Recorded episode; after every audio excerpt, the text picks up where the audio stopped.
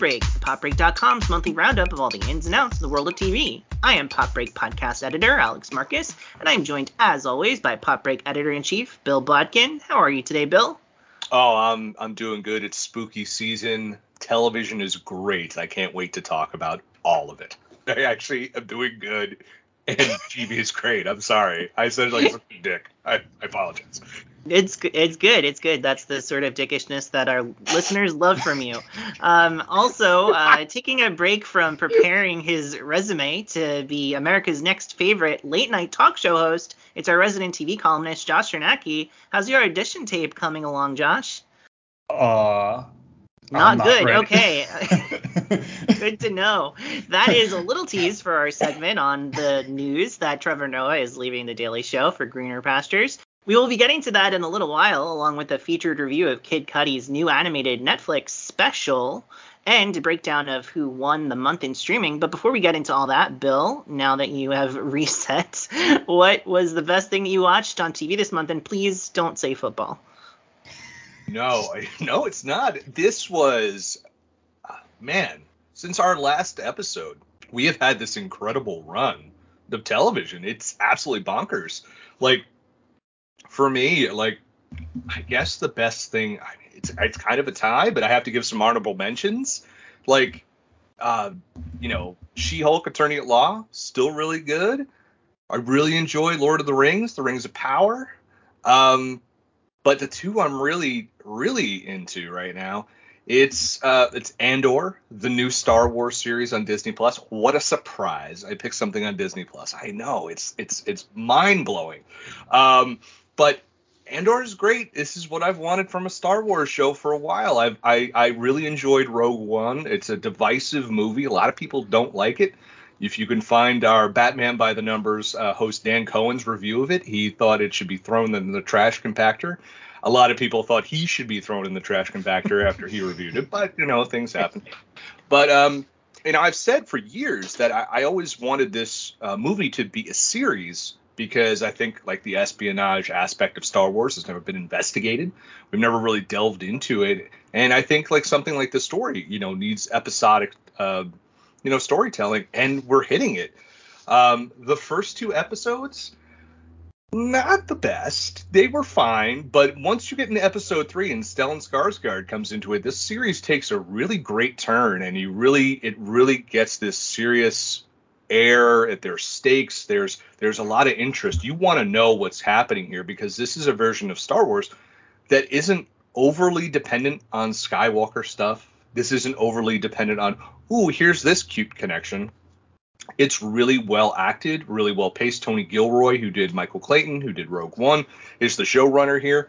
Um, if you were disappointed by Book of Boba Fett and Kenobi, I don't think you're going to be too, so far are not going to be too disappointed with it. I think you're actually going to really like this series because it's something that Star Wars hasn't done yet.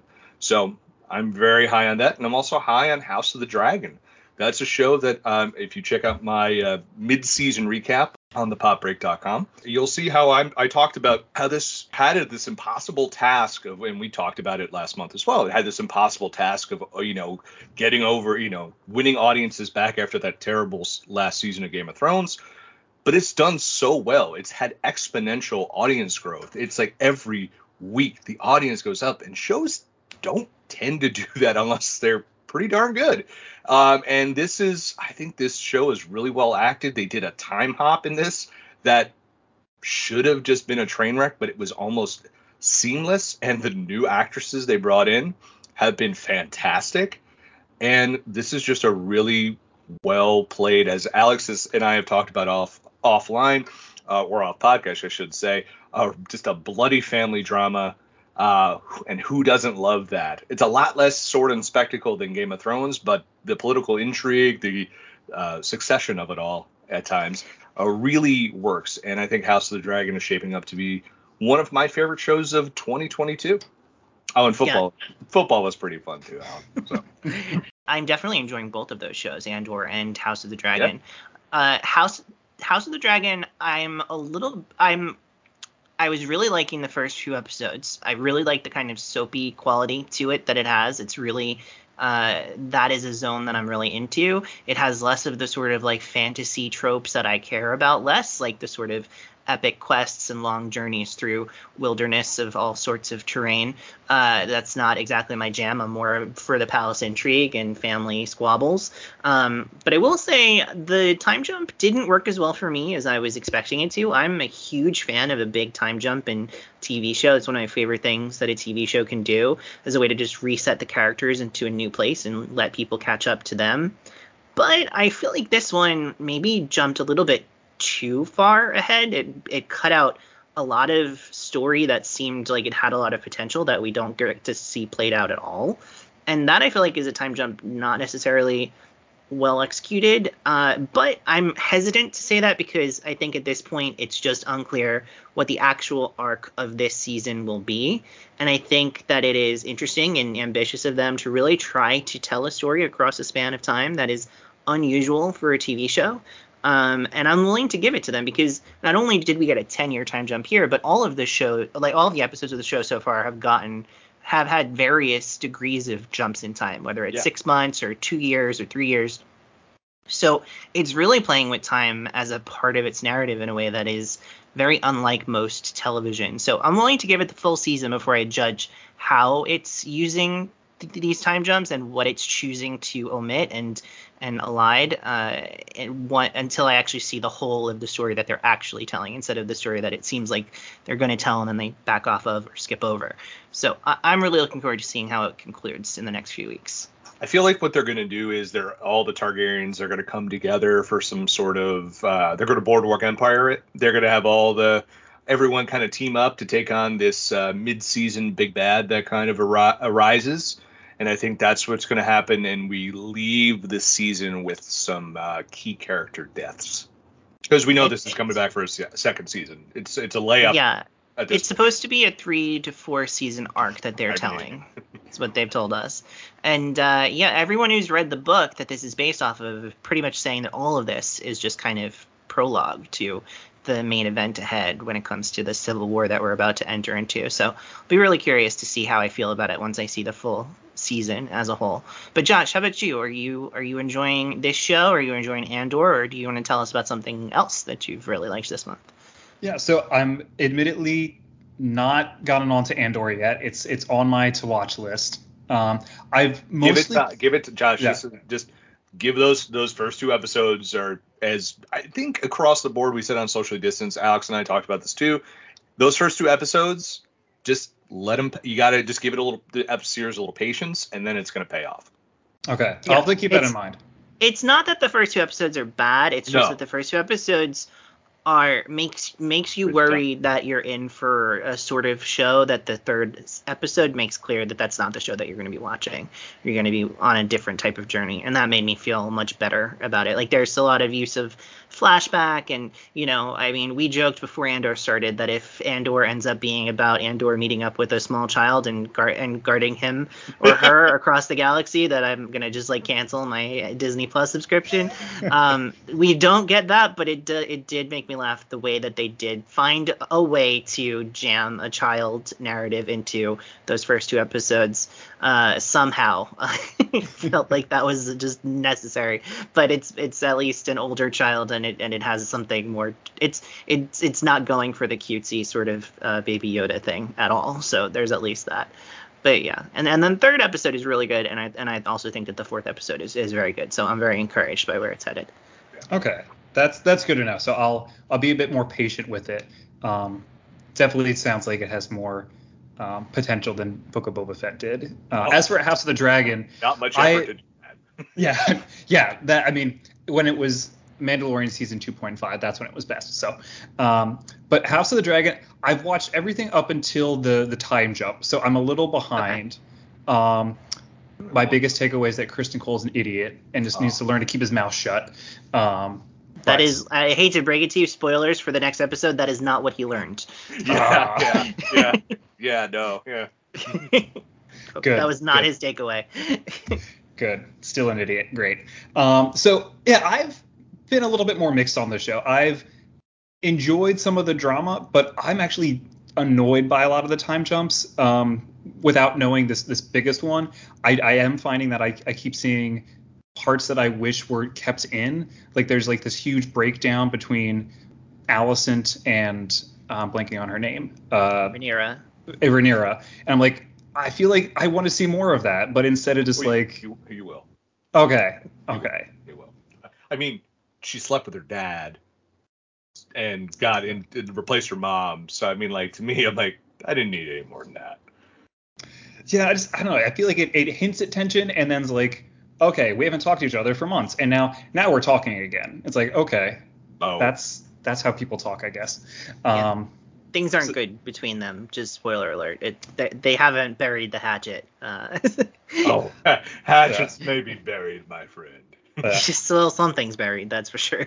Yeah, so I don't know. I'll have to keep watching it. I, I definitely want to see how the rest of the season goes. Um, definitely depends on how the season ends or kind of progresses if I'm going to stick with it. Um, but actually, my pick for um, my favorite thing that I've watched this month is something uh, probably completely out of left field because it's not something Marvel, it's not something Star Wars. Um, it's not even something uh, that's U.S. production. It's actually a Korean um, TV series called Extraordinary Attorney Woo, which is on Netflix. Um, and I have really enjoyed it so far. I haven't seen too much of it. I've only watched, I think, the first three episodes. There's 16 total. Um, but it's a it's a really wonderful show. I'm not sure if either of you have heard of it before. Uh, Netflix keeps trying to get me to watch it. It keeps being popping up as like the banner on my Netflix homepage. So, uh, but I haven't actually given it a chance yet. Fair, fair. Well, just to kind of give you a, a heads up or give our, our listeners a heads about what it is if they want to check it out. Um, it's about an attorney, uh, Woo Young Woo, who is um, a female rookie attorney at her law firm. Um, but she is the only um, neurodivergent um, lawyer on the staff. And so it's about her trying to navigate this workplace um, among all these neurotypical people and try to prove that she belongs there. And so, but beyond that, like it's it's you know definitely as you know her being a lawyer implies like definitely a legal drama, but it's also really heartfelt and really funny. And I was somewhat nervous going into it, knowing that um, the the actress who plays the main character, um, the actress is uh, Park Eun Bin. Uh, she is she is neurotypical, and so like oh gosh, this could turn into really pandering, or this could turn into really like you know satirical or offensive really quickly, but it doesn't. It, it seems like she and the writers and everyone involved with it did really good research, and th- there's sometimes they fall into some like tropes of kind of anytime we see a story of um, like someone who's neurodivergent uh, kind of having like almost um, special powers per se. Um, but for the most part, they lean away from a lot of that, and it feels like a really honest, careful, and you know really uh, intentional performance and depiction of someone um, on the autism spectrum. And I think it's fantastic. I would highly encourage anyone to watch it. Uh, once again, it's got good humor, it's got good drama, um, and I think just a great message of um, you know acceptance and trying to show that you know someone who is not typically thought of as being in this legal realm just belongs as much as anyone else. So I love it, and uh, I'm definitely going to keep watching it. Josh, Nice. are are you also watching the show I forgot to mention? That's our show, the Great British Bake Off. Are you watching the new season? I I was gonna mention because Bill, when you meant when you told me when you messaged me that it was on, I had no idea. I, I totally blanked. So thank you for giving me a heads up. Uh, yes, I'm all caught up. Are you caught up with the Oh, first three? Every every week, man. It's a, Okay. it's a Friday afternoon treat for me. There you go. Okay, so yeah, so far I don't know. I, I feel like I don't see a, a favorite just yet. I do. I think Janusz is going to take it. You know, I he has potential, but I, I wouldn't be surprised if there's like a dark horse somewhere that comes in. Um, I forget. Uh, I can't remember her name, but the one. Um, Maxy. She's she's a good one. I was also thinking the the one baker um, who's from Malaysia.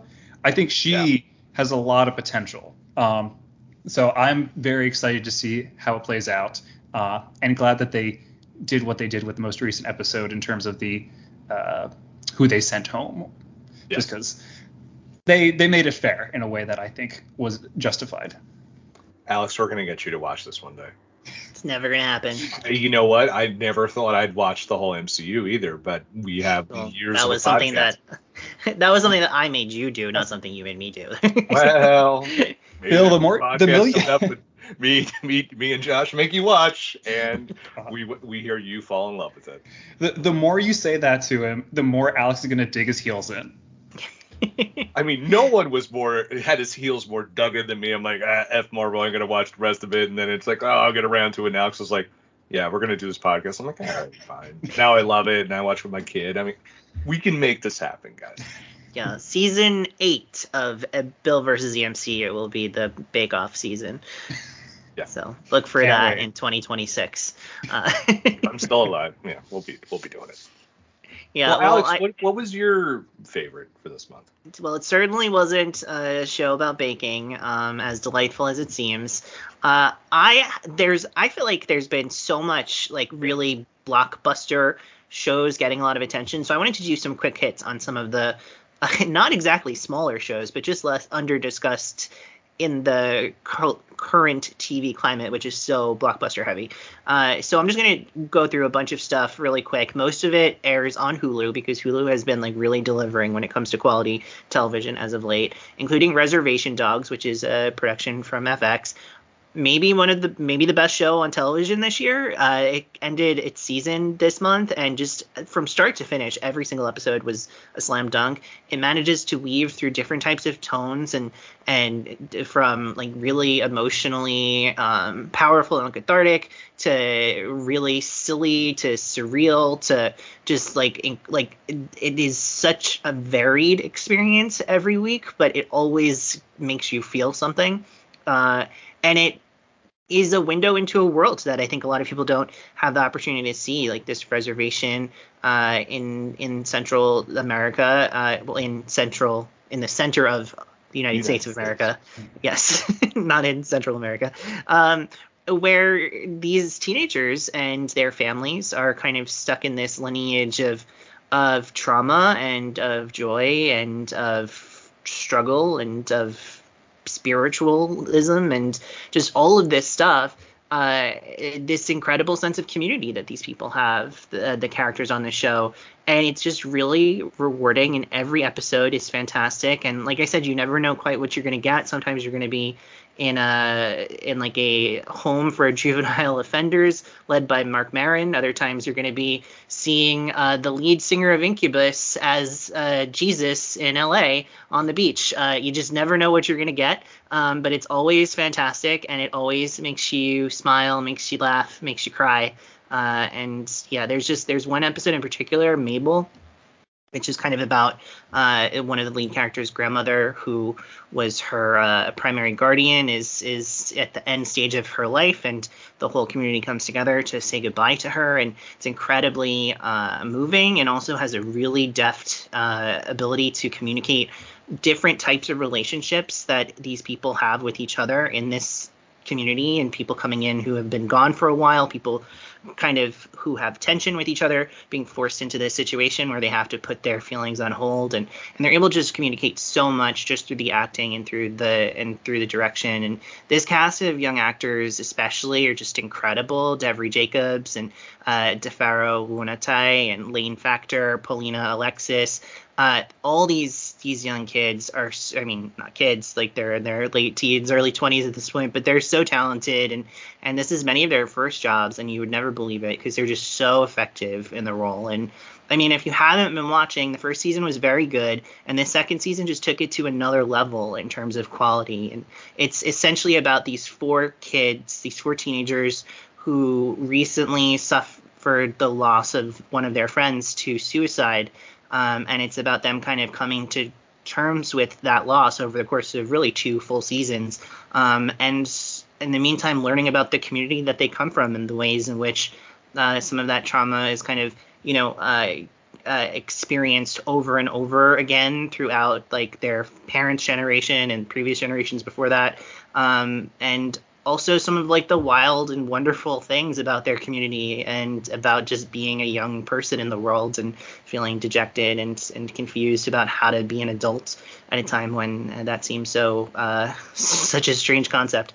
Um, so it's when you talk about what the show is, it's easy to make it seem like it's a really heavy show, and it can be, but it also can be so funny and so uh, surreal and crazy. Like these characters are visited by spirits all the time, um, who are not what you would expect. There's like a whole episode this season where uh, two of the characters accidentally get dosed with L- L- uh, LSD, two adults, uh, I should say, um, and end up uh, coming across a uh, kind of a rich white people uh, satanic cult of a kind that their governor is a part of and that's a whole thing. It's really wild. You never know what you're going to get and it just it's just one of the best things on television. So it's it's really really worth a watch. All you can watch the first two seasons on hulu that's like my big endorsement. That's definitely the best thing I watched. Some of the other things that are good. Atlanta season four is back on FX and Hulu.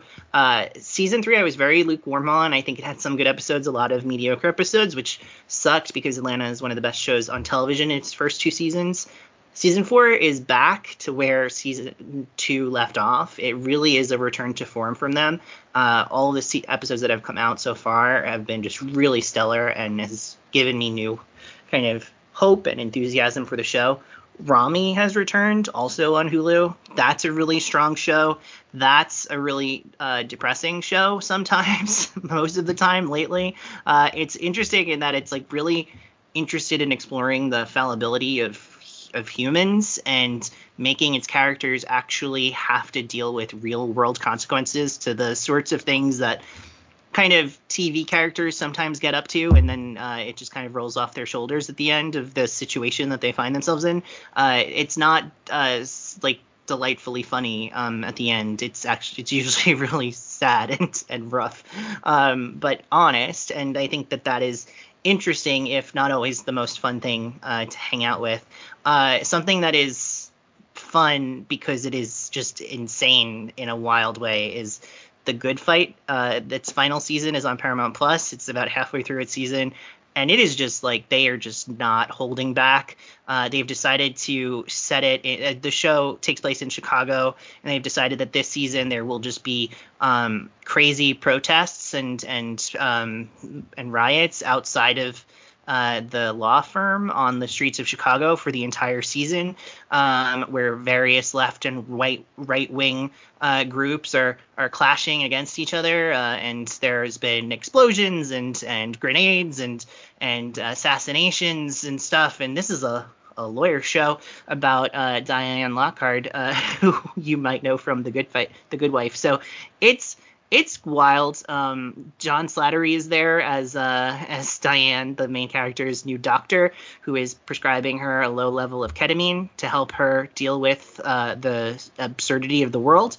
Um, and that is kind of what they're dealing with right now. Also, and uh, Andre Braugher is a new addition to the show this year as a as a new partner coming in, clashing with uh, some of the other lawyers, and he's a lot of fun and always unexpected. So definitely if you're not watching the good fight, it would be really weird to just jump in now, but you maybe should just to see what they're up to because I feel like uh, they're getting away with stuff that no one else is getting away with on TV. It's it's really insane.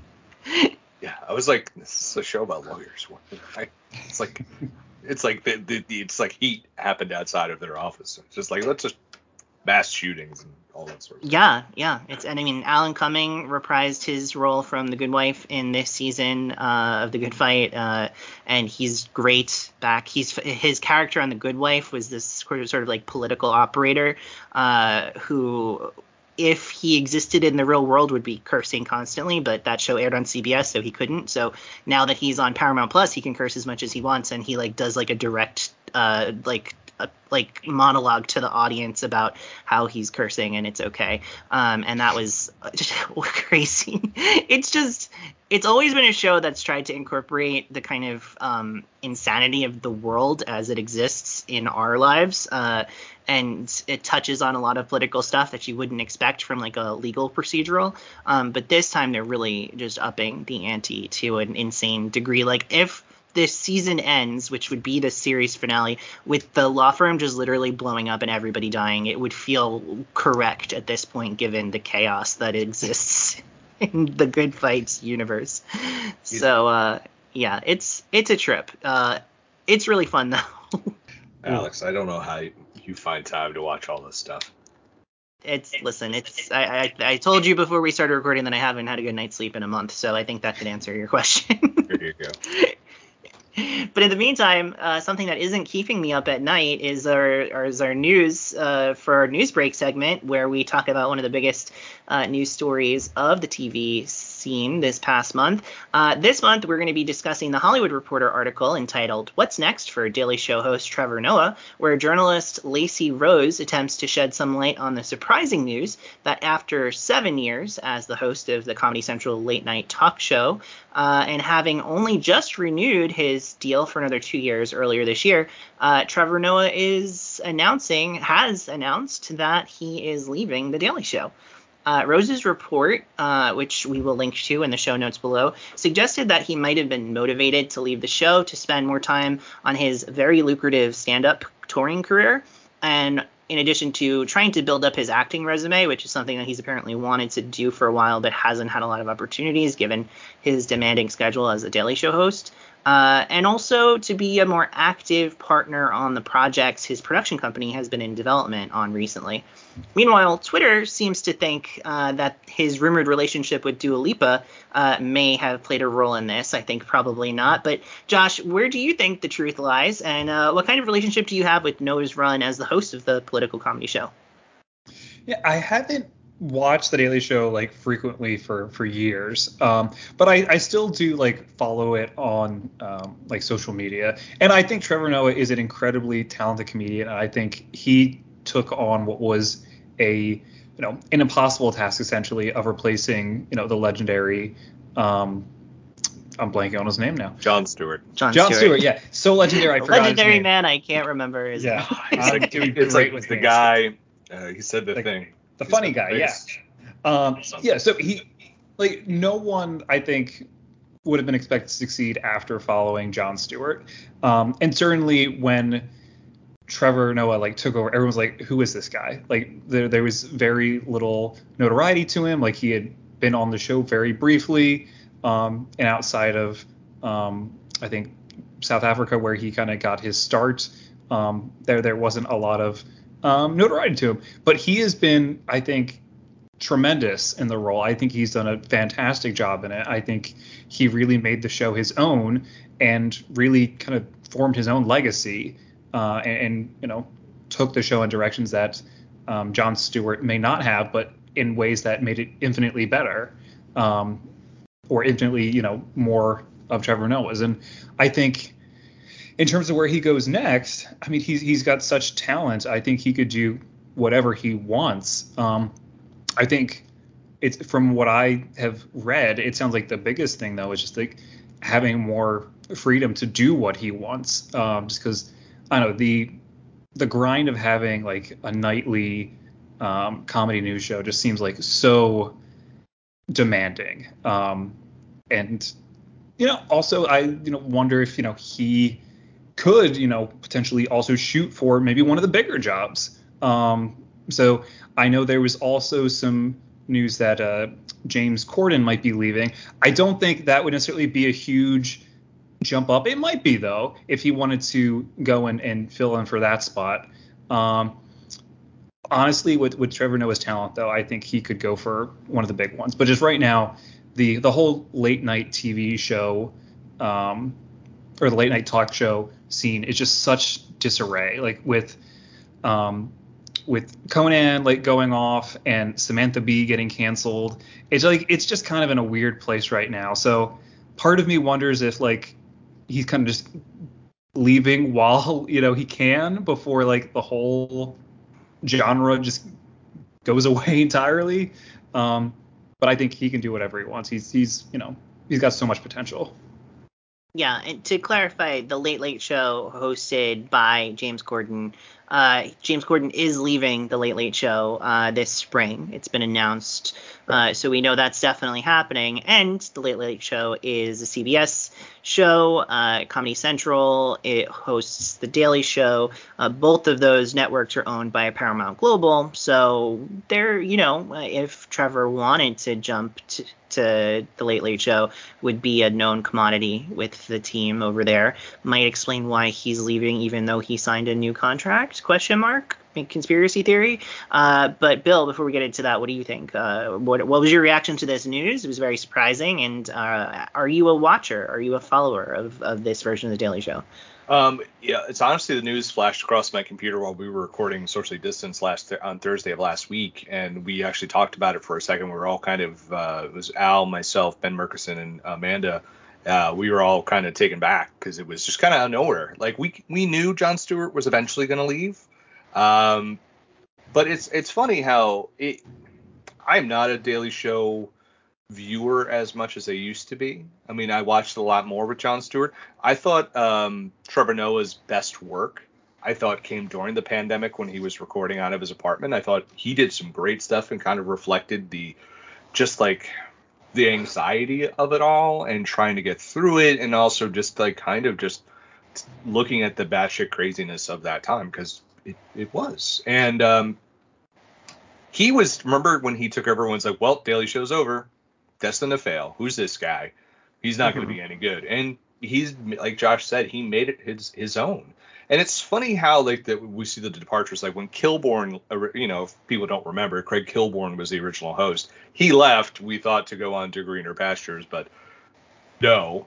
outside of like, I think he, I think he left to do like he left to do the CBS show, right? To, to he was also the host of the Late Late Show. That didn't really work out great. Um, but not exactly, I, no. and, and but then Stewart went from being a known commodity, really making his name on the Daily Show, whereas now Noah's made his American name, quote unquote, like on the Daily Show, and now is going to move on to Hollywood, and I think he's going to be very successful because his tours sell out.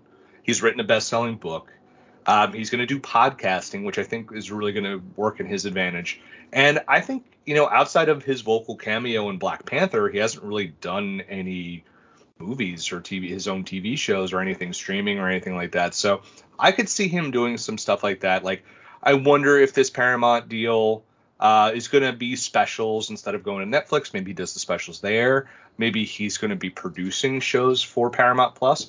He could take over. I mean, CBS did take Colbert, you know, and he he he went there and he's done pretty good there. So I could see Trevor Noah moving over there. But I think before that happens, I think you're going to see Trevor Noah really focus on the comedy, focus on his own productions because I think he is a very he is he is really in demand and I think we're going to be seeing a lot more Trevor Noah than we saw over the past 7 years because people want to see more of him now. So it's going to be interesting. I don't know who they would uh, get to replace him on the Daily Show. And uh, fun fact, 7 years ago, I ran into that famed Jon Stewart at a surf taco in Red Bank. So the irony of talking about this today. But that's just stupid stories from Bill because I have a lot of stupid stories about things I do down the Jersey Shore. But if a celebrity I, lived in New Jersey, I have no doubt that you ran into them at some point. except for Bruce Springsteen, all the time. No. He is the he is the white whale. But I think it's like one of us show, has been to his house. Um, I'm gonna assume that's you. uh, but I think it's um, I think Daily Show will be just fine. I think he really he's left it in a good in a good place. I think Daily Show will be fine if they get a really strong replacement. I oh, think that the landscape has never been more competitive on the late night scene because late night really is not a scene anymore. It's this sort of every late night show has to be a platform that is distributed across various different means of media, whether it's like they air weekly, but then they have to create this content that's going to go viral on Twitter and TikTok and YouTube and all this stuff.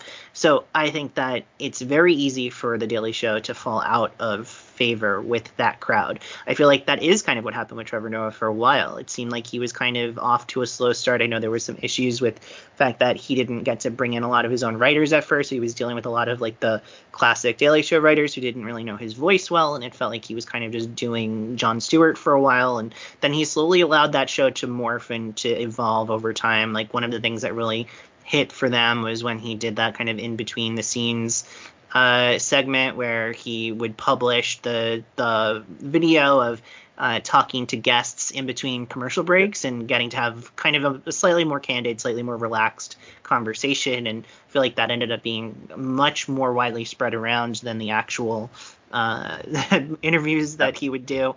And then I, I agree with you, Bill. I think that he really came into his own as the host during the pandemic when he was in his apartment and really felt like he was uh, speaking to a lot of the truths of the kind of emotional and and chaotic situation that we were all living in. Um, but notable that I feel like all of us are saying that we all watched The Daily Show with Jon Stewart, and none of us really watched uh, The Daily Show with Trevor Noah, but yet we had this awareness of him and what he was up to because things would go viral and things would get spread around and stuff like that. And I think that's how people are watching late night shows very much so right now.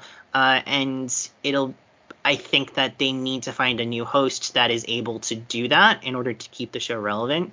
Um, and I wonder if they'll be able to find that because I, I don't think that the host of the Daily Show has the kind of prestige as it did when uh, when Trevor Noah took over the role. So it, it'll be interesting to see what they do. I'm a little bit of a conspiracy theorist in that I think that even though he's saying he wants to work on his production company and he wants more freedom to go on tour, uh, that he's going to end up getting announced as the next host of the Late Late Show sometime this summer because it, the timing is just so so convenient and it would make sense. And it just him saying I want to go out on tour where I can make more money. It feels a lot like I want to stay home and spend more time with my family, where we've heard a lot of people say, and then six to nine months later, uh, they have a new job. So I think Tom that, Brady.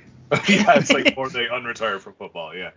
Um, exactly. So I'll be curious, but I, I do want to talk a little bit about who the next host might be because I have some names that I wrote down that I think could be interesting. I think the easy ones that people will say right away are the people that they thought should have gotten it last time around and and they ended up getting other shows instead that have gone on to more or less success over time and that would be larry wilmore um, who of course did host a talk show um, after the daily show for a while um, for Comedy Central, and then he went on to host a uh, a Peacock show, which I believe he's still hosting, um, even though no one knows because I no one watches Peacock.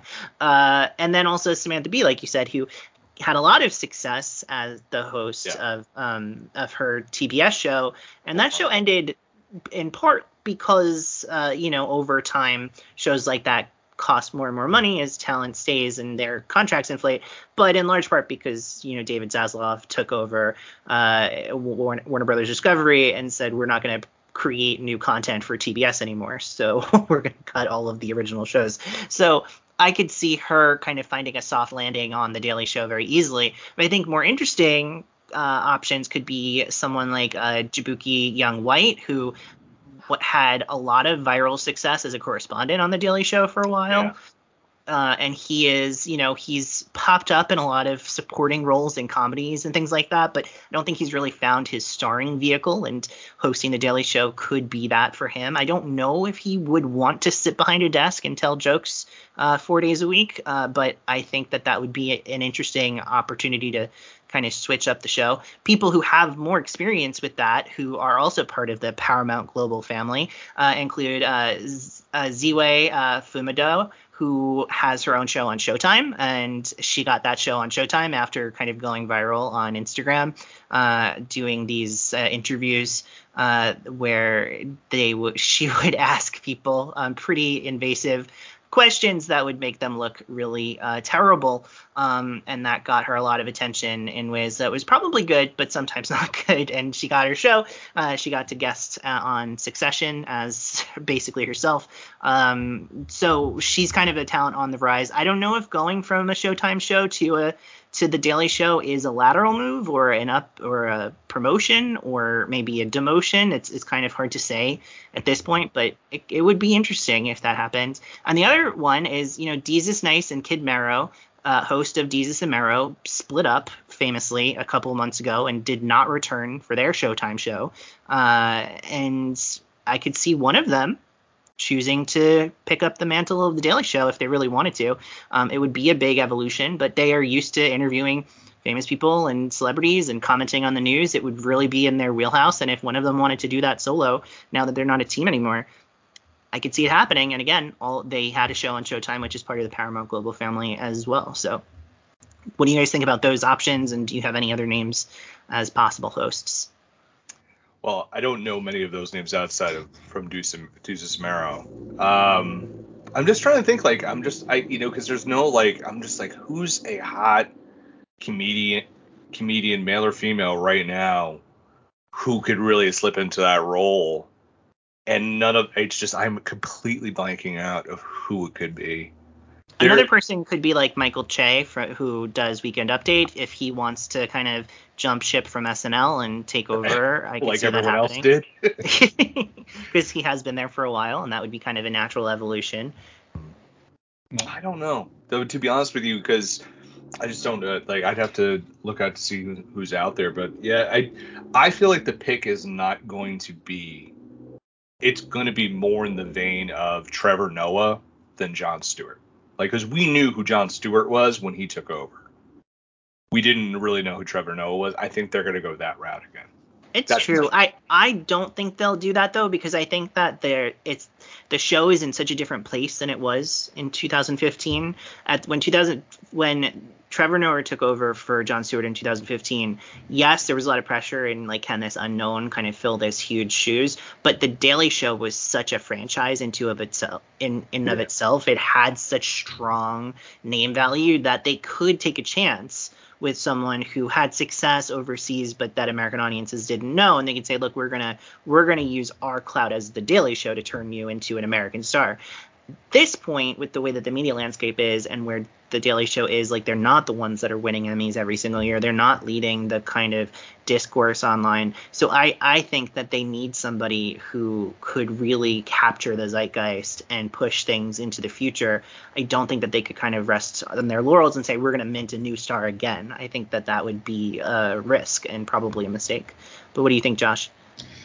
I mean, I think there's a good chance that they just go internal for it uh, because I think they do have some correspondents and contributors who would be good candidates. I think um, Jordan Klepper is someone who's been That's on the Daily Show on and off and who has um, gotten pretty good viral moments. So I think he's a possible choice. He had his own show that ended in 2019. I think honestly though that my choice would be uh, Ronny Chieng, who I think is one of their best contributors and who also made a really good uh, kind of cameo or small role in Shang-Chi last year. So I think he would be a good pick. Um, and hopefully just kind of help with that transition, but also like Roy Wood Jr. Yeah. Um, so they have options internally, and that might just kind of create a little bit more of a smoother transition. So they've got you know plenty of options. It's just a matter of how, what they envision the future of that show to look like and how long they want to invest in the future of that. Like, do they think they're going to get, you know, another seven years out of the next host, or is it like, you know, we'll see what happens and we'll just kind of see how we go for the next year or two and then see if we need to change again. So I imagine they'll want something that's going to last longer um, and try to keep it going. But I think the biggest thing is how do we get this back into the same level of notoriety and buzz that the Daily Show previously had and get it back into like the uh, awards talk. I, yeah, and you know, seven years from now, like there might not be a Comedy Central given the yeah. way that cable is going, and so will the next host of the Daily Show be a host that pivots into the Paramount Plus platform as a primary vehicle in the way that like HBO has John Oliver on HBO, but also mo- most people watch that show on HBO Max, not tuning in on Sunday nights to watch on HBO. So curious to see if they'll maybe use this as a way to soft launch a new version of the Daily Show, which is more integrated into the Paramount Plus ecosystem as well. I would just ask you guys a question, and hopefully this doesn't derail things too much. Is like, do we ever think that the Daily Show can get back to that level it was at with the constant awards and the buzz? Because I feel like, and I could be wrong, and usually am, is I feel like the Daily Show went from haha, it's the news to Jon Stewart took it in a direction that had never really been done before, where it's just like we're funny, but we're really going to take the news head on and he made such a bold move with that can you recreate that magic with the Daily Show again that made it what it was? Because Jon Stewart was like, there was a time where the Daily Show was the was the more you know un, not, I don't know if unbiased but more trusted source of news than than the than like the regular news at times and like can we can they bring that back because is that magic can you ever recreate that magic that was there or is that just a Camelot one brief shining moment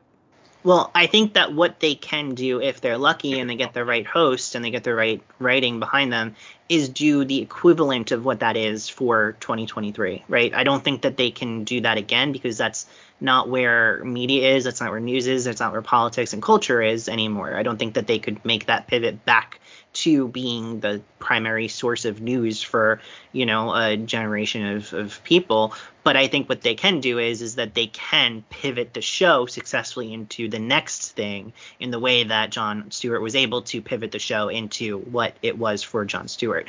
But that is really dependent on who they get to be the new host and what direction that they take it into. If they just keep trying to be what the show is, which is we're going to tell jokes about the news uh, for four days a week, I don't think that the show is going to last another decade.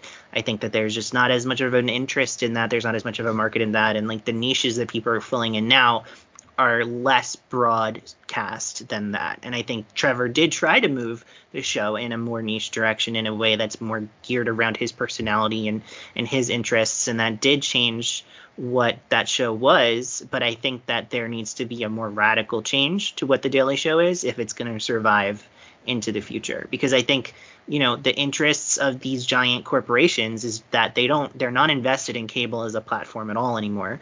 And to be a, a pricey, uh, prestigious cable property on basic cable, your days are numbered regardless. So you have to, you're, you have to float or else you're going to sink, you know? Yeah. But I'm going to make that be um, our last word on that uh, because we have to move on to Streaming Wars. And uh, Streaming Wars, of course, our monthly segment where we decide who is up and who is down in the world of streaming based on news, views, and reviews. Uh, we took the month off last episode in order to craft our own Emmy categories, but we are back and the war has maybe never been hotter. Uh, and this time I'm actually going to go first because I have a lot to say. Uh, and I am going to tell you guys that Disney Plus, in my opinion, won what? the month. What? I know. Never no picks it. I never pick it, but man, I have to tell you, while uh, Amazon and HBO Max got a lot of headlines for their one show, I think Disney Plus flooded the zone with content and news and announcements this month, and it's kind of undebatable in my opinion that Disney Plus won the month. Let me just go through the list. So, She-Hulk like is kind of like standing shoulder to shoulder with uh, Rings of Power and House of the Dragon. It's been kind of number yeah. three uh, in that list, but a close number three in a way that I think a lot of the haters online want to say like, oh, nobody's watching this, nobody's talking about it. That's not true when you look at the metrics by any. Uh, there's various metrics that you can look at. All of them show a lot of people are watching She-Hulk, yeah. but Disney didn't wait for just didn't put all their eggs in the She-Hulk basket because we also have Andor, which we talked about uh, already, and that has been doing great numbers for them. It has gotten rave reviews by fans and critics, and I didn't think that anything Star Wars was capable of doing that again because this property has been so divisive. So the fact that they kind of squared that circle at least so far, huge. And so while you know Amazon and and and HBO Max are putting their eggs in one basket, we got two really premium, like buzzworthy blockbuster shows. In addition to that, we also have uh, Hocus Pocus 2 debuting, which I am loath to say it was a big deal and everybody was really excited for. Bill Bill has watched it. Um, in addition to people watching Hocus Pocus 2, I think most people like yourself, Bill, watch the first Hocus Pocus on Disney Plus as well to prepare for Hocus Pocus 2. So yeah, um, never saw it because they were a you know 10 year old boy when it came out. Didn't really. I mean, if you were yeah, a 10 year old boy, that's like prime demo for that. I would have thought, but that movie was a massive flop, and it was, as Alex said, the indoctrination of the Disney yes. Channel, which I did not have for uh, 20, 10 plus years, uh, you know, and I still don't often go back to. Um, is yeah, I mean, they they it aired it aired every single October for 15 years on ABC Family because it was the one Halloween thing that they owned, and it indoctrinated two generations of children into thinking that this movie is good, and it is not. But I've heard good things about the sequel, so at The least sequel- that. you know, is much better. It's a low bar, but Tony Hale's great, and and the I always forget his name, Sam uh, from the After Party. Gonna, I'll figure it out. He's very good in it as well.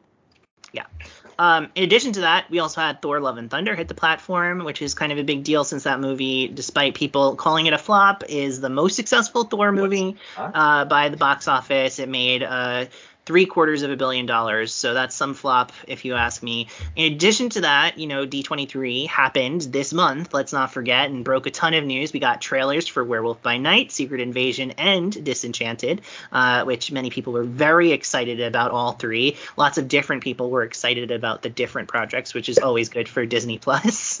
And Willow Um. And well, in addition to that, we also have uh, lots of the the Disney the D23 news, which has been covered on various other podcasts, including multiple things that Bill does, sometimes with me, sometimes with other people. So I'm not going to get into it in depth, but at Marvel, uh, the Marvel panels, they announced uh, more details about Ironheart, Echo, Loki season two, and Daredevil Born Again. The Lucasfilm panel gave us a lot of information about Willow, Mandalorian season three, Ahsoka, Skeleton Crew, Tales of the Jedi, and The Bad Batch season two. Pixar announced that their Win or Lose series uh, is going to be coming fall 2023 to Disney Plus, and we got a first look at that. And Disney proper, uh, they had Jude Law on stage to talk about his work as Captain Hook uh, in the David Lowery's Peter Pan and Wendy live action Disney Plus exclusive coming out next year. Uh, Zootopia Plus was is a series of shorts that are it's coming November. We got our first look at that.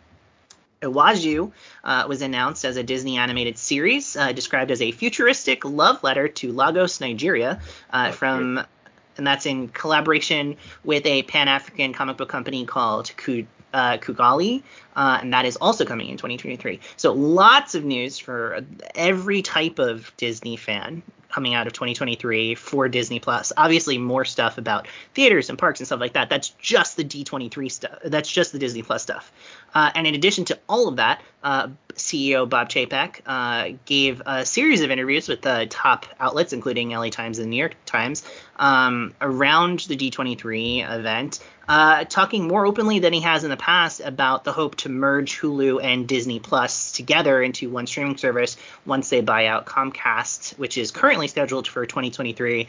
Rumor is Chapek wants that to happen sooner. Comcast doesn't because they want to extract as much money for their share of Hulu as possible, so they don't want to speed up that process um, unless Chapek is willing to pay. But I wouldn't be surprised if we hear that that's going to happen sooner rather than later. So in any case, obviously, if all of Hulu's library is coming over to Disney Plus, that's good news for Disney Plus. So huge, huge month, maybe one of the best months they've ever had, in my opinion. Uh, and so, despite the fact that I never say nice things about Disney Plus on this podcast, in this section at least, um, I had no, I had no way to avoid it. I have to call them the winner. Bill, do you agree?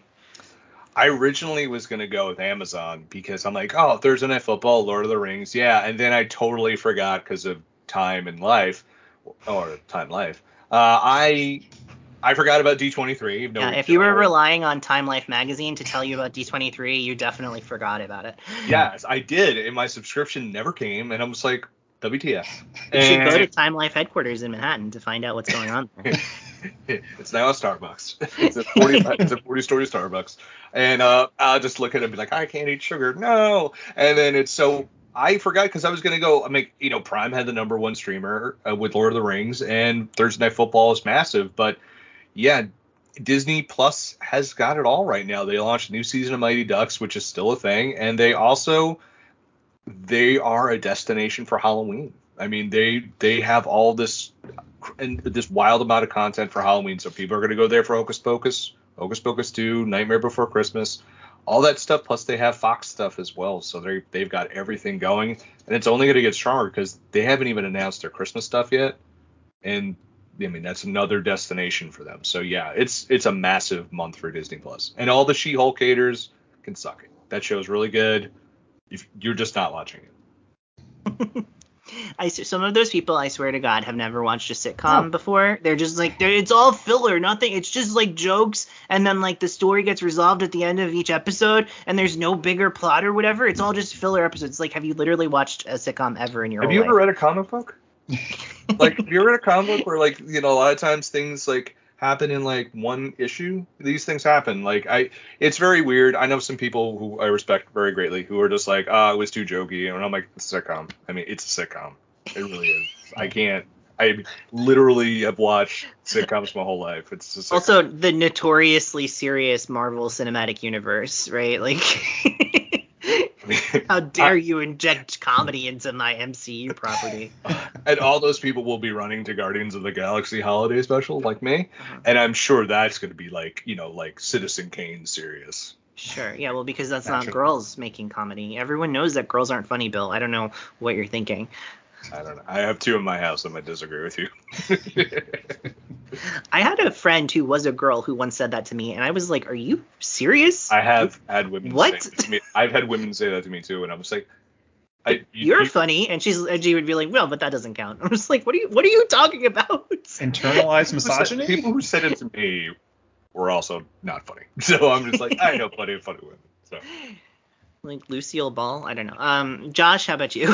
yeah.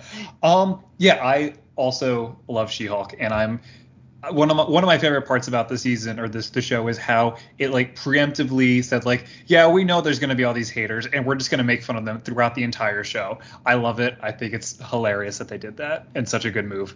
did they? And I've did seen they- people being like, "Oh, how could they? They it's amazing that they had the foresight to think of these jokes before the the the haters even came out." It's like these people are so incredibly predictable at this point. Of course, they could find ways to make fun of them before they complained. Like they knew exactly how these boys were going to complain about their show. So I'm I'm glad that they were allowed to poke fun at them because you know you could see another version where Marvel is like, well, we don't want to kind of offend our fans, so let's not actively uh, poke fun at them. So I'm glad that they that they were allowed to do that because Alex, can we talk about the real reason you put Disney Plus as the winner? what is that?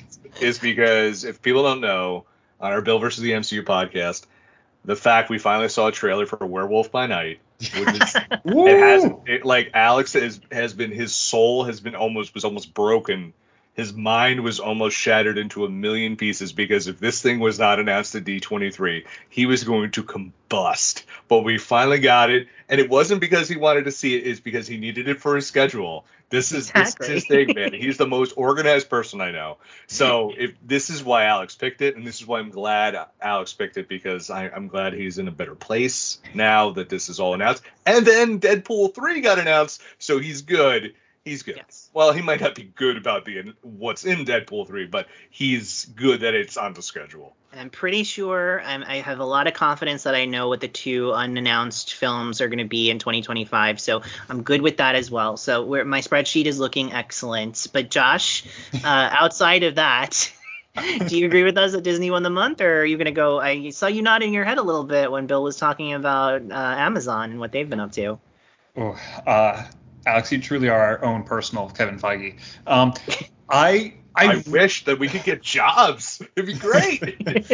I, I was tempted to go with Amazon Prime because of the Thursday Night Football, because of Rings of Power, but I can't deny it's Disney Plus without a doubt for all that you guys have said, and somehow they managed to overcome a embarrassing start to the month with Pinocchio, which yeah.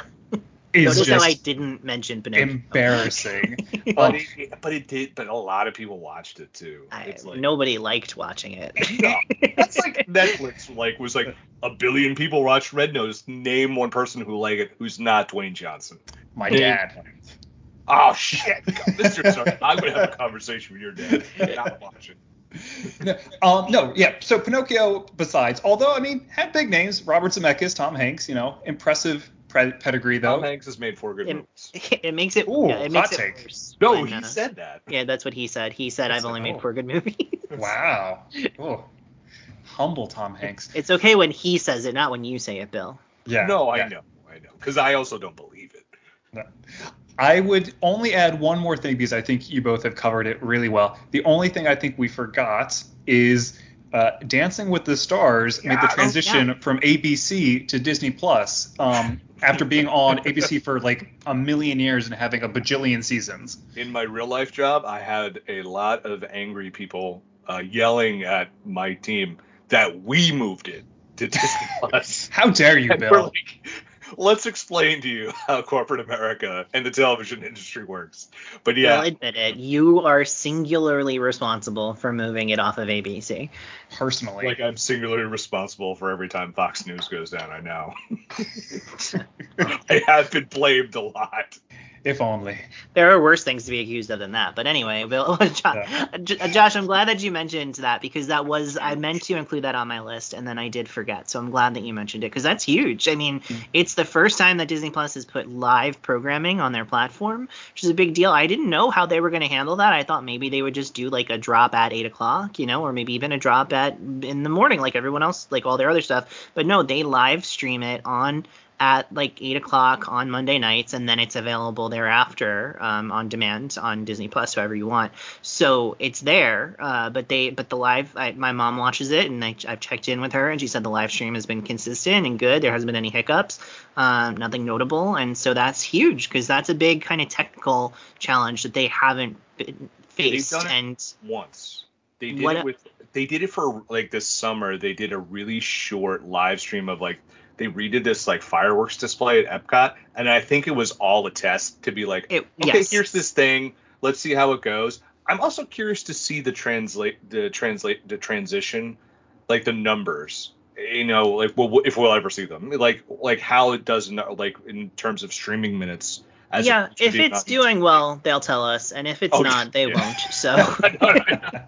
True. But then again, like I don't know, like Netflix had like, do you know there's like a Mark Wahlberg, Kevin Hart buddy comedy on Netflix that Yeah. it's called Me Time. That's like has like a billion view uh, minutes viewed already. I've and no one has heard of this movie.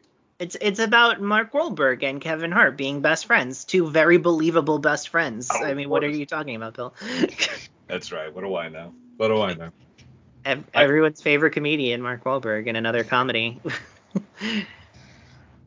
Yeah. you can watch he, also that that movie where he plays a where he plays a priest opposite Mel Gibson is also on Netflix right now. Which Uh, Oh, my mom, my mom has already watched that. Appointment Yeah. viewing for her. Very that's- Catholic Doors Vodkin. Uh, but yeah, Disney. Plus. Is this our first slam dunk in a long time?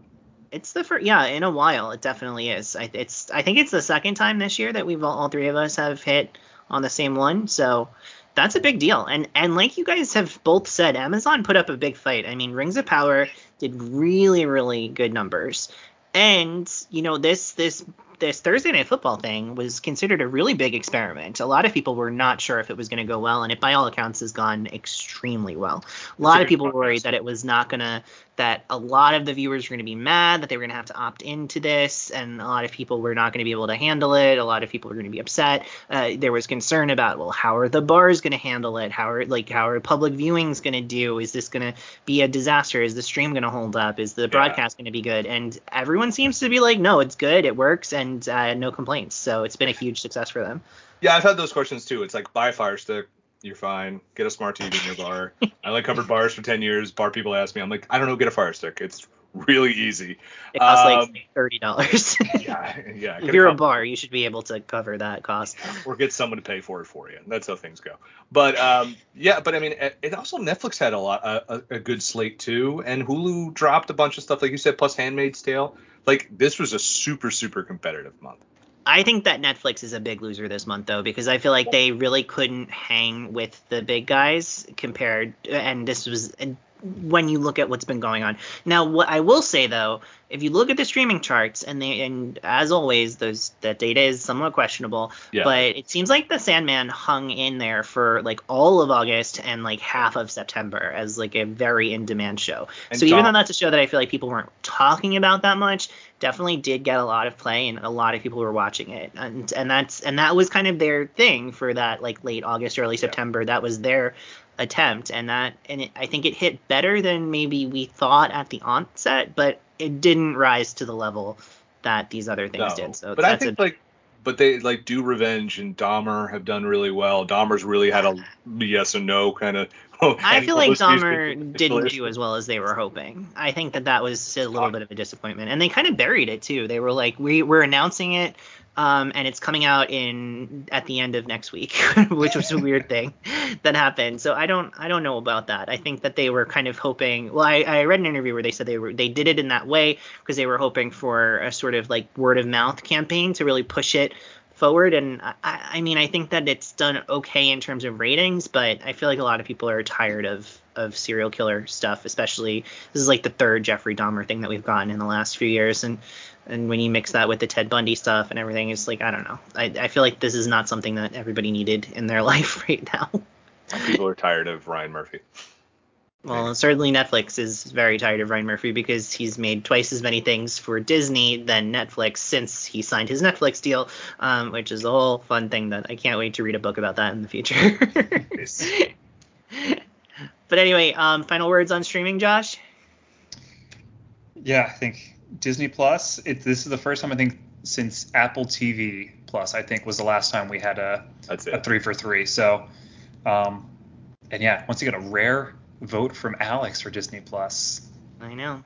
I'm surprised you guys didn't go with the Roku channel because they made their big announcement that I, all old classic break, uh, Great British Breaking Show episodes were coming onto the Roku channel, the and the All Stars, and the Weird Al movie. Uh, well, you know, so that's why coming. that's where I'm holding off. Like I think Roku has the potential for next month because that's when Weird Al hits, and uh, there's That's a lot. gotten, it's got it's gotten really good press in the last Yeah. month because it's it's been doing kind of like the press tour and the I think it appeared at um Toronto. I think it was at the Yeah, Toronto did- Film Festival. well. and uh, it did well with critics. So it's it's it's been in the news. There's been a lot of people who are like, wait, Roku original this month, And people don't and that's good that- for the Roku channel. I think yeah, because I think also Roku's free. The Roku channel's free, which I didn't even know. I thought you had to have a Roku Yeah. stick to get it. I think people are really going to discover this is going to be a huge gateway drug for that. And also those uh, uh, Great British Bake Off episodes include the All Star ones, which includes like all the celebrity ones that were just for charity. You can't get on Netflix. Like the last one was with Daisy Ridley and James McAvoy, and supposedly it's hilarious.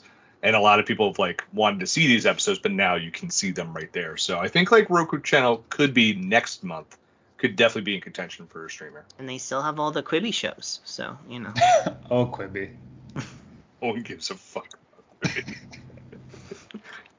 Moving on to our final segment, uh, which is new series spotlight, where we usually discuss a new series debuting this month and give our thoughts. This month, uh, we decided to discuss the new animated, adult-oriented rom-com series from Scott Mescudi, better known as Kid Cudi, uh, called Entergalactic, which is also the name of his recent album, whose release coincides with the release of this series.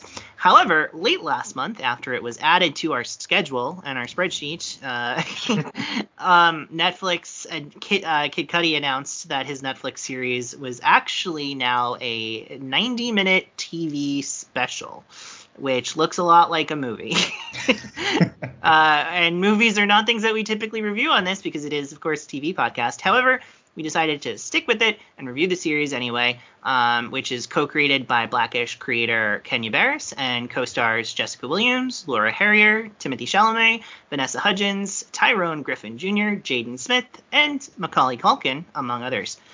This series, uh, turned special, as we've said, uh, follows street artist uh, Jabari, played by Cudi, as he adjusts to life in a fancy Manhattan apartment high off the news that he'll be turning his street art signature character into a comic book for a top publication when he unexpectedly falls in love with his photographer neighbor Meadow, played by Jessica Williams. So, as I said, we don't typically review movies, but here we are reviewing a movie. Josh, what did you think of this movie? well, finding out that it was a movie was a real shocker. and like, this doesn't seem right. And I felt, you know, bad for you, Alex, knowing that you meticulously plan everything we do, and they just totally threw a wrench into your plans. So I was I was annoyed for you from that get go. They I hosed you, buddy. that. They hosed you. They Yeah. did. But other than that, um, I thought it was was all right. I, I think mostly my biggest takeaway is it's not something for me, but I think it is very well made. I really like the animation. I think the animation is beautiful. I especially like when they um, played around with some different styles. I thought that was creative, kind of um, kind of having the different characters go into their own little um, flashbacks or kind of stories and, and switching the animation style.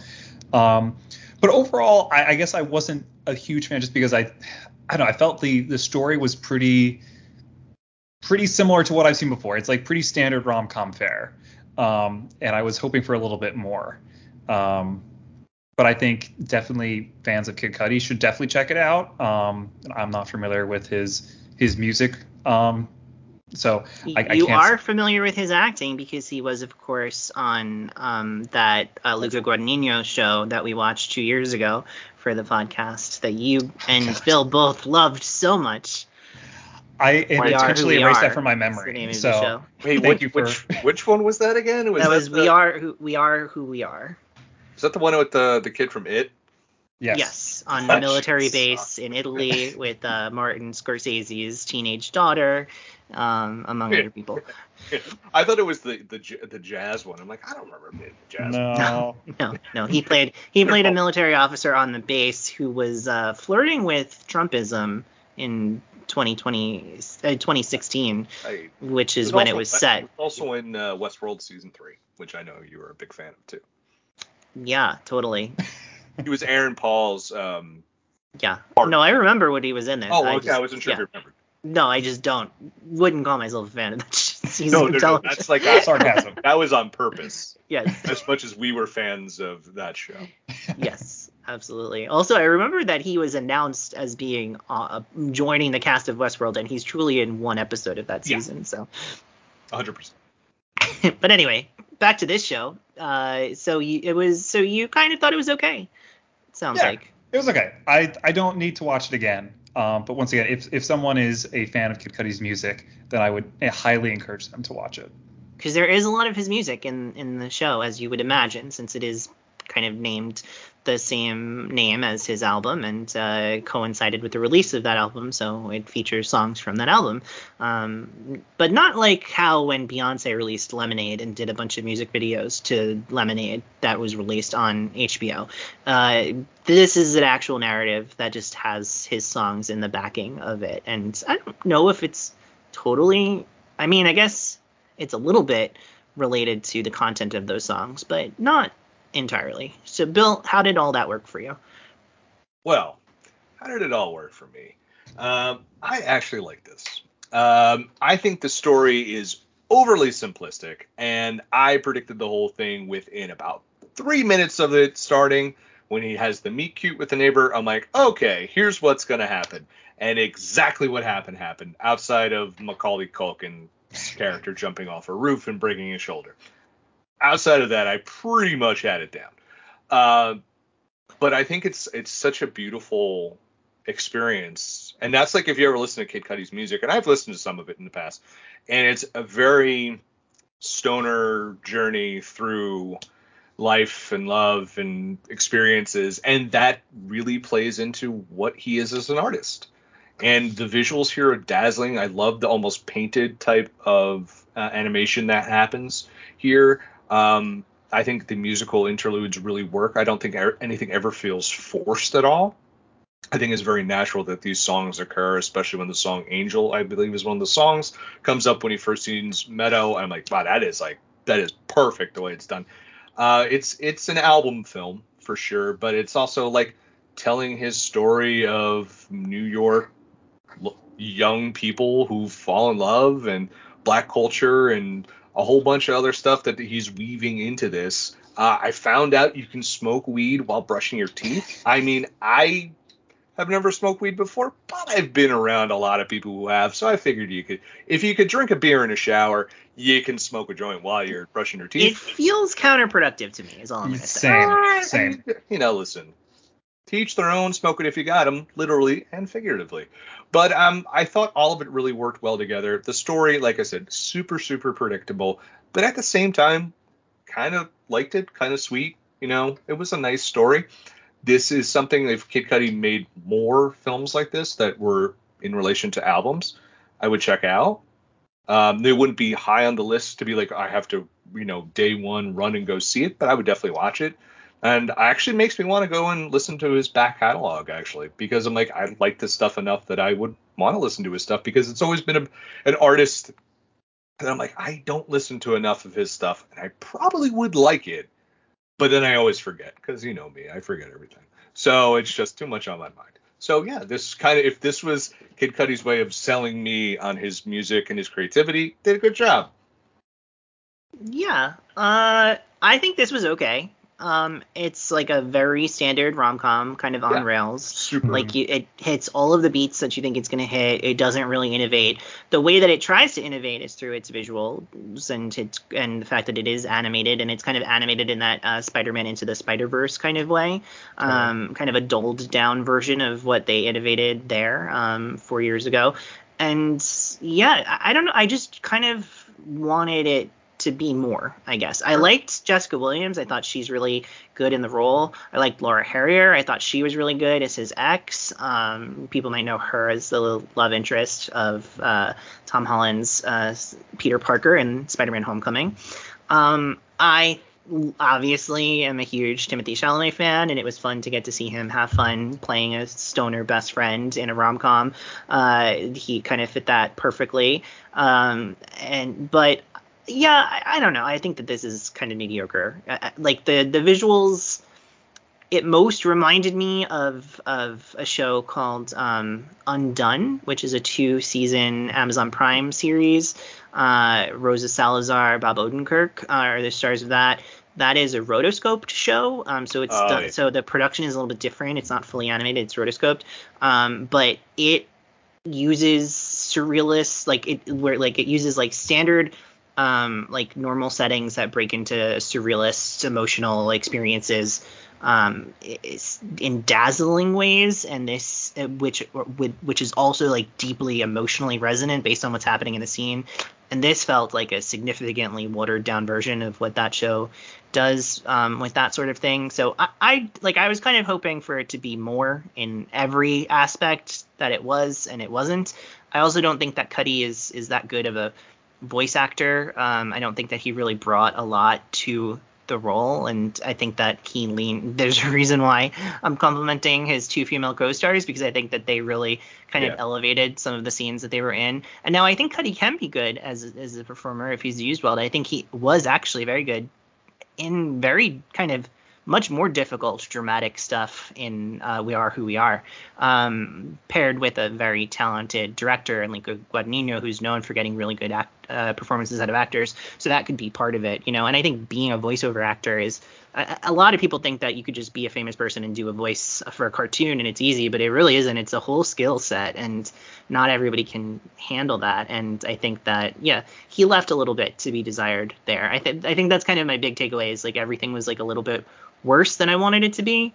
Uh, so I can't give it a recommendation, but I don't think that it's a terrible way to spend uh, 90 minutes.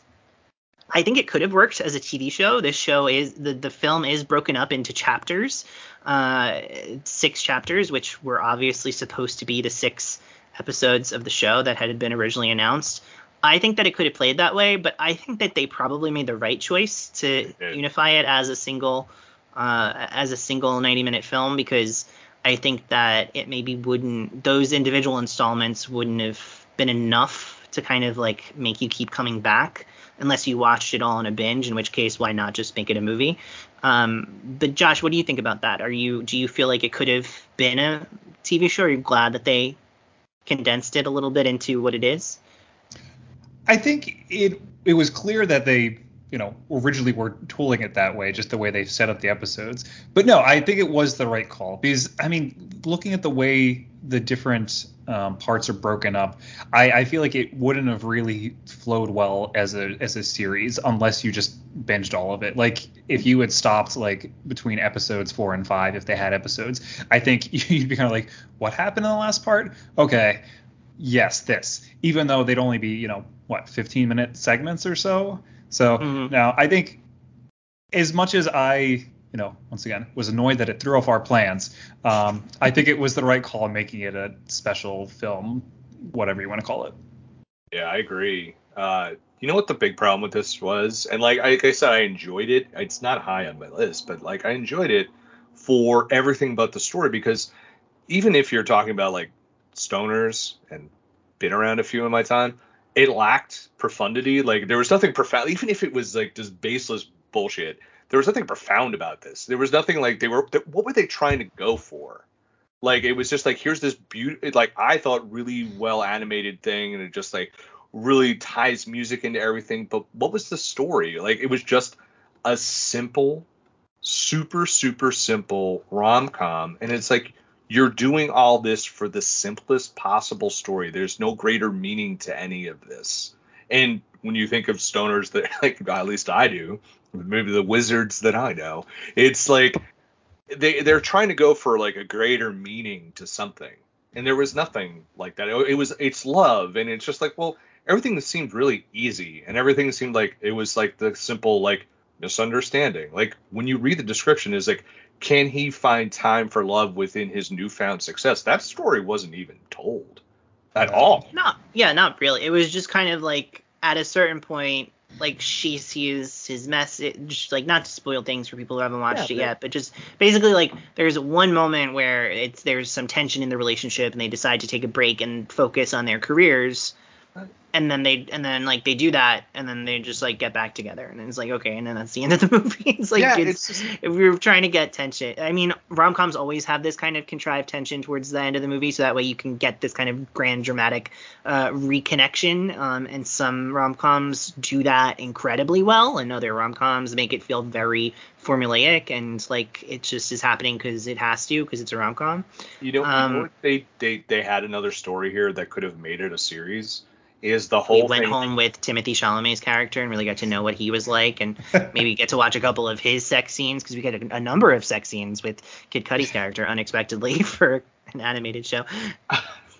Well, Alex, that's your show. Uh, that's the show we can see you have. But no, I was gonna say the whole thing about his comic. Like he has yeah. this whole thing like where she even says she's like, "Don't let them Deadpool you," and like he, they then they have the one guy comes like, "Hey, bro, don't you can't make your comic like this." Like that struggle, that artistic struggle, I think would have made for a much better show yeah, it gets resolved through a montage, as many things happen in this thing. There's like yeah. tons of montages but set I mean, to Cudi's you, music, and it just gets resolved with in a montage without any dialogue, without any kind of. He's just like, oh, he gives a presentation, everybody likes it. Okay, cool. It's just like so yeah. incredibly low stakes. Which is like, like I know he wants to tell a love story here, but it's like you could tell both stories, and like you could talk about like someone struggling to like with their art and that's something Cudi could, you know, as a major musical artist who has been on national tours and been in big arenas and been at the festivals, like his struggle with like trying to make his music mainstream, like paralleling this comic book artist, like that really could have worked. But instead, like I said, it just was like, nah, let's just tell him about fall in love with his, his neighbor. Isn't that wild? And you're like, that's not though. Like we've seen movies, guys. Sandra Bullock and Meg Ryan have done this. Like it's like we don't need like it, Kid Cudi makes interesting music, and I think the thought was put into the visuals and the music, and it was not put into the movie. And I think if they made it a series, everyone, no one would watch it. If people would be like, watch one episode, be like, I don't, what is this show even about? No, okay, pass. Yeah, I mean, Josh, do you want to give a, a final thought on this movie?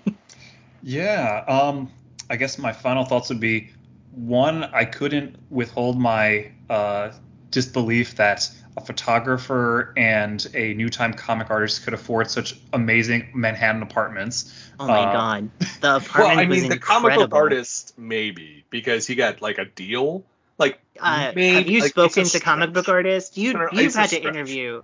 Pop Break has interviewed comic book artists. No, I know, but I'm saying if you're gonna if you can make the stretch on any of the characters. It's that one, not a photographer. I mean, she's a photographer that's getting her work in a museum, so that means that her work is probably worth a ton. So I think that it's actually more have believable. Have met a photographer before?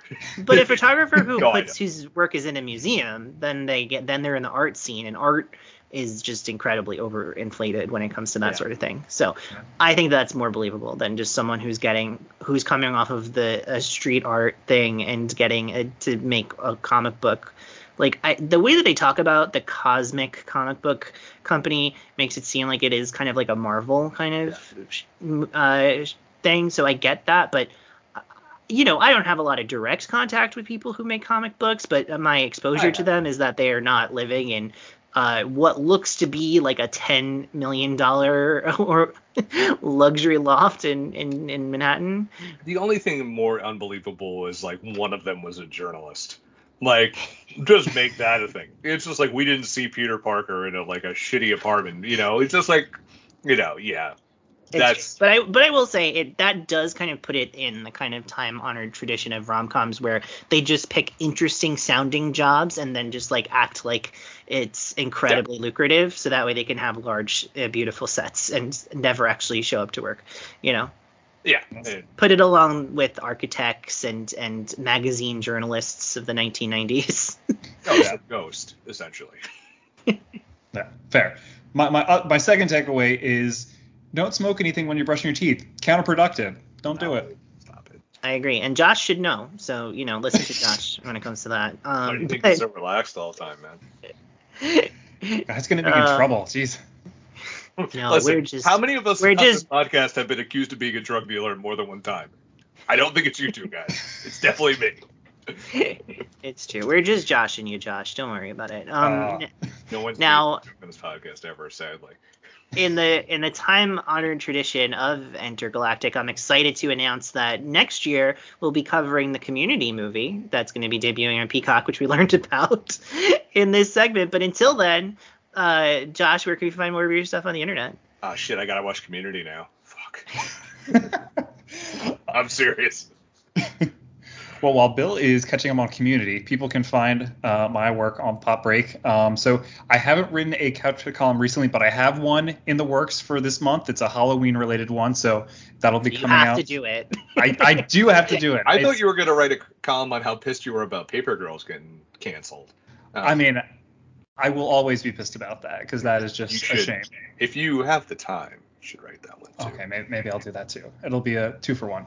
Um, but also people can find me with my brother Aaron on our Anniversary Brothers podcast. Um, so yeah. we just recorded our most recent podcast uh, yesterday, actually, where we talked about the anniversary of Cloud Atlas, uh, which is, ooh, it's a doozy.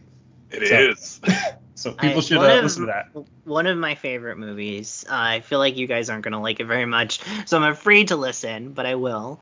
Uh, I, I don't mind it at all.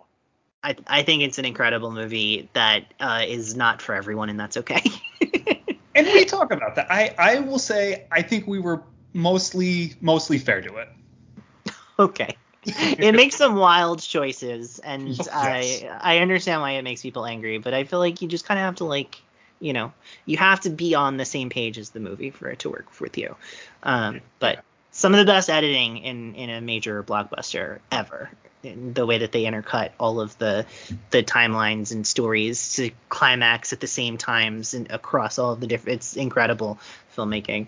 Um, and that's as much as you'll hear me talk about cloud atlas on this podcast i promise.